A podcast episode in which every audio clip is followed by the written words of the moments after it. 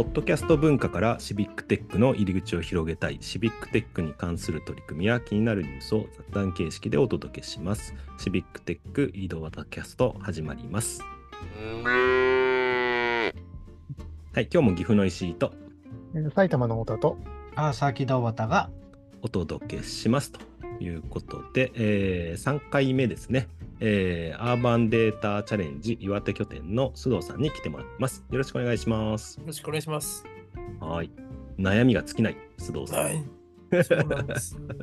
前回はね、ちょっとね、かなり大行なシビックテックの方向性ってどうなるべきみたいなね、そんな話をされて、そんなこと考えたこともないと僕は思ってたんですけども、いや。はい、あの、僕なりにアドバイスをしましたが、あ一番最後のね、あの市民との距離感がわからないって、これで結構聞いてる人もある悩みかなと思って、ちょっと今日のテーマにしたいなとは思っているんですけども、おどんなところに、えーかえーその課題感を感じてるんでしたっけ？そうですね。その地域の皆さんと、その地域で、まあ、活動するんですけども、うん。何でもかんでも私、えーまあ、我々できるわけではないなと認識しておりまして、そうですね。やり、やれるのは限られてて、で、まあ、ただ、ちょっとテーマが大きいので、ですが、うん。まあやや、やれるのは、例えばデジタルマップ、ちょっと今までスマホで見られなかったのをスマホで見られるようにするとかですね、そういうのはできるんで、うん。えっ、と、やるんですけども、えっ、と、こう、なんていうのかな、こう、地域の課題解決ってことでいろんなお話が出てきますと。うん。で、うん、あの、そこだけかって言われるので、あはい。まあ、言わな、言われ、言わなくてもですね、なんかそんな空気感があっ 空気て、感がね。いや、なんで草刈り来ねえんだとか、はい。あはい。ここ草草のここが大変だとか、はい。草刈りロボがねえのかとか、はい。あのはい、あとあの忘年会は来ねえのかとかですね、はいはい。うん。こう地域、えーと、岩手県もいろんな地域があるんで、うんうんうんはい、ちょっとこれ全部顔出すのもですね、うん。うんえいいんですけど、うん実際どうなのかなというところで、あの市民との距離感うん。は分からなくなっております。はい。太田さん何か アドバイスはありますか？僕はそういった意味では、その、そういう地元の付き合いって一切したことがなくて、お逆に。ううんんまあやっぱり、えー埼玉とか東京で、うんまあ団地とか集合住宅とかで育ってたんで、まあ、ちっちゃい頃はなんかその近所付き合いっていうのは少しはあったけれども、なんかその目指してとか祭りとかそういうこともやったことないし、えーなんか自治会も回覧板をただ回すだけみたいなうんところで、むむしろそういうシビックテックとか何かやろうとしてる人で集まってこう SNS とか Facebook で知り合った人とこうやってるっていうのが地元でやってると言ってもそういった関係の方が多いですね。うん。小俣さん何か？ありますか？このあたり、距離感みたいな。距離感、距離感？ってなんかちょっと、うん。うん難しい、難しいっていうか、それぞれなので、なんとも言えないですけど、まあ、そこは、あの多分ごご自身ができるあの範囲でやるっていうのが、まあまあ、いいんじゃないかなっていうところがあります。要は、あの地域って多分岩手もやっぱり広いですし、すべての人と付き合うのはなかなか難しいので、まあそこは普通の自然体でっていうところで考えていけばいいんじゃないですかねっていうところがあります。まあ、あの私もだからそういった意味だと、えっ、と、まあ、地元の人と最初のなんか、こういう活動するときにすごく一緒にやったときにはなんか、なんか毎日のように朝方まで飲んでなんか大変なことになった。あの、地元の人と飲むとあのいけないなと思ったら都会では結構あの終電っていうあのとってもシンデレラ的なこうものがあってそこで一回やめられるんですけど地元の人と終電がないってことに気がついて。エンドレスっていうことがあったりしたので、まあ、そういった意味ではまあ仲良くなるっていうのとあとそういった意味ではあの自分ができる範囲でっていうところはちょっと考えていいんじゃないかなって気がしますけどねなんか要は体があのやっぱ要はあとそういうあのいろんな人がいるので、そこは、あの、役割が、いろんな人に役割がどんどんこう振っていくような仲間を増やしていくっていうのも一つあるのかもしれないですね。はい。はい。ありがとうございます。私があの活動をしていて例えばそういうあのあ IT とかの詳しい人なんだこういうお願い事ができるんだみたいなスタンスで近寄ってくる人がいたとして、えーその時はああまずその人の話を聞いてじゃあぜひやりましょうって一言言うんですね。じゃあその言っていること例えば草刈りロボットを作りたいんです作りましょう。そうすると便利になるじゃないですか。あ、じゃあ一緒にやりましょうって、まあ一緒にやりましょうって言って、じゃあその具体的にどう進めるか、その人にじゃあ考えてみてくださいって言うと、あの、本当に考えてる人は考えた案を持ってくるし、うんまあこっちが考えてくれるんだと頼ってきた人はそのそこからスーッと離れていくというか それ以降何も言ってこなくなるので、まあ、まずはやりましょうと 言ってであのじゃあ考えてみてくださいってお願いしてであのするとまあなんかちょっと本当に考えてる人なのかどうかっていうのは結構わかるかなっていうふうに使ってますね。いいですね。うん、うんまあ一回受け入れてあげると向こうもそう本気の人はそうだしうんただ全部こちらがねむ本気かどうかも分かんない状態で手出すのもなかなか難しいかなと思いますしね。ううん、そうんなことをやってます。うんそうですね。結構あのおお願いってあの やってくれるという人が結構いらっしゃるので。はい。だからまあ 中国テクってもともと一緒にやりましょうみたいなイメージじゃないですか。ね。あの自分たちの困りごとを一番いいのはその課題感を感じている人がスキルを身につけて課題解決していってくれることが一番いいと思うんですよね。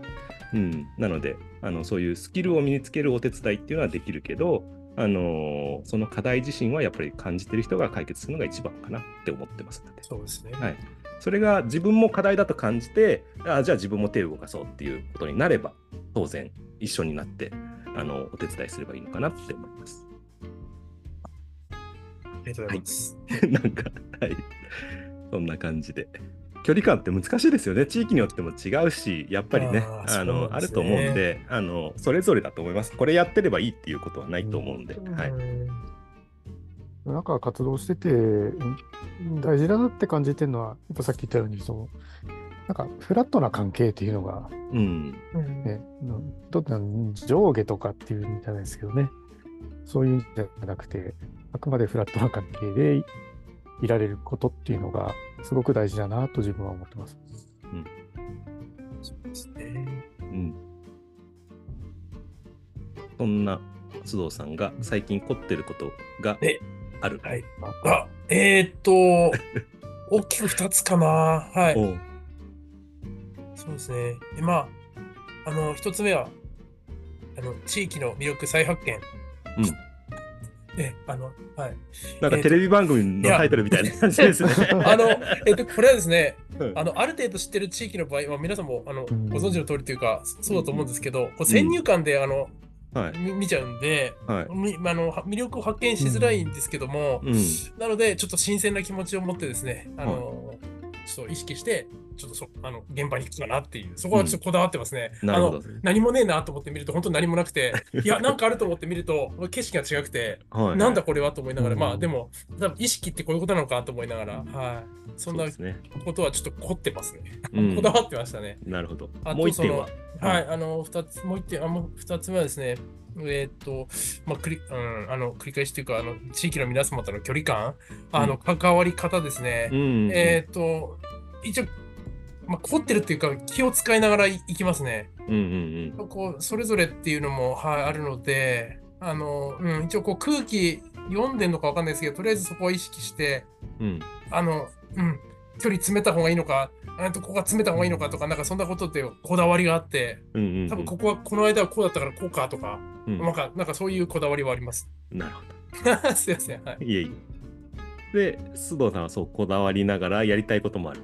あ、そうそうですね。これからやりたいことをあのーなんかはい。教えてください。そうですね。まあ、あの、えっ、と、知ってる地域、知らない地域、岩手県内でもいろいろあるんで、うんちょっとその地域の魅力を発見するっていうのを、ちょっとひ、あの、一つ目やりたいなと思ってて、うん。で、あとは二つ目はですね、そのリスクマネジメントとか BCP、うんまあ、事業継続計画、BCM、B- あの事業継続マネジメントとかで、こう、まあ、の知識、経験をですね、えー地域の課題解決にも活かしたいなと思って、えーなかなかこう、リスクマネジメントと BCP、あ、であとリスクマネジメントと地域の課題解決はちょ多分ちあの異なる部分もあるんですけども、なこうなんかうまい具合にこう融合できたらいいなとかって、そんなことを思って、それはやりたいことでしたね。ははい。あと、3つ目は、そうですね。まあ、インと、岩手県様、岩手県内の市町村とですね、地域の皆様と連携して、こうオープンデータ、あー活用促進とか、なんかそんなのが、あもう見える化、いろんな 3D とかも含めて、なんかこう、見える化したいなって思ってうて、んはい、うんそそんなことはちょっと岩手でできたらいいなと思ってまうす。ん、ぜひぜひ。うん、何か宣伝告知とかもあったりしますか？あ、そうですね。うん。まあアーバンデータチャレンジ岩手拠点なんですけども、うん。あの、岩手拠点はまだまだ発展途上っていうことで、あの、これから、これからの地域っていうか、むしろあの、うんスタート地点に立った地域かもしれないんで、あベスト地域スタート拠点賞を取ったのに。あありがとうございます。あ、いや、むしろスタート地点に立った地地域拠点ですので、岩手拠点ですね、まだまだ発展途上、あの、これは今後ともですね、うんあの、ご指導のほどよろしくお願い申し上げます。はい。わかりました。はいじゃあ最後にですね、岩手の美味しいものを教えてください。あこれはもう知る人ぞ知るっていうか、もしかしたら知ってる人もいるかもしれませんけども、うん。お餅ですかね、お餅。お餅、はいお餅っていうと普通のお餅全国いろいろあると思うんです杵付き餅とかあると思うんですけどなんか違いがあるんですか？はい、あの、いろんな餅があってですね、うん。種類が豊富なんですよ。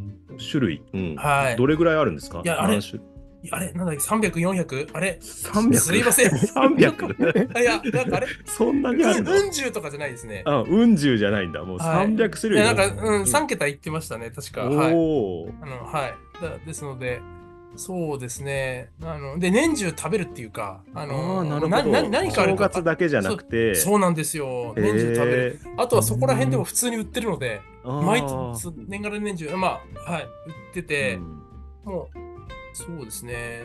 うん、何かあれば餅が出るっていう。うんはい。そうなんです。はい、なるほど。そんなお餅の美味しい岩手にね、ぜひお聞きの皆さん行っていただいて、須藤さんに会って、いろんなこと、岩手の発展にね、みんなで貢献していけばいいのかなって思ってますけど、ありがとうございます。いえ、そんな感じで、えー今日はここまでにしたいと思います。どうもありがとうございました。ありがとうございますありがとうございますありがとうございました。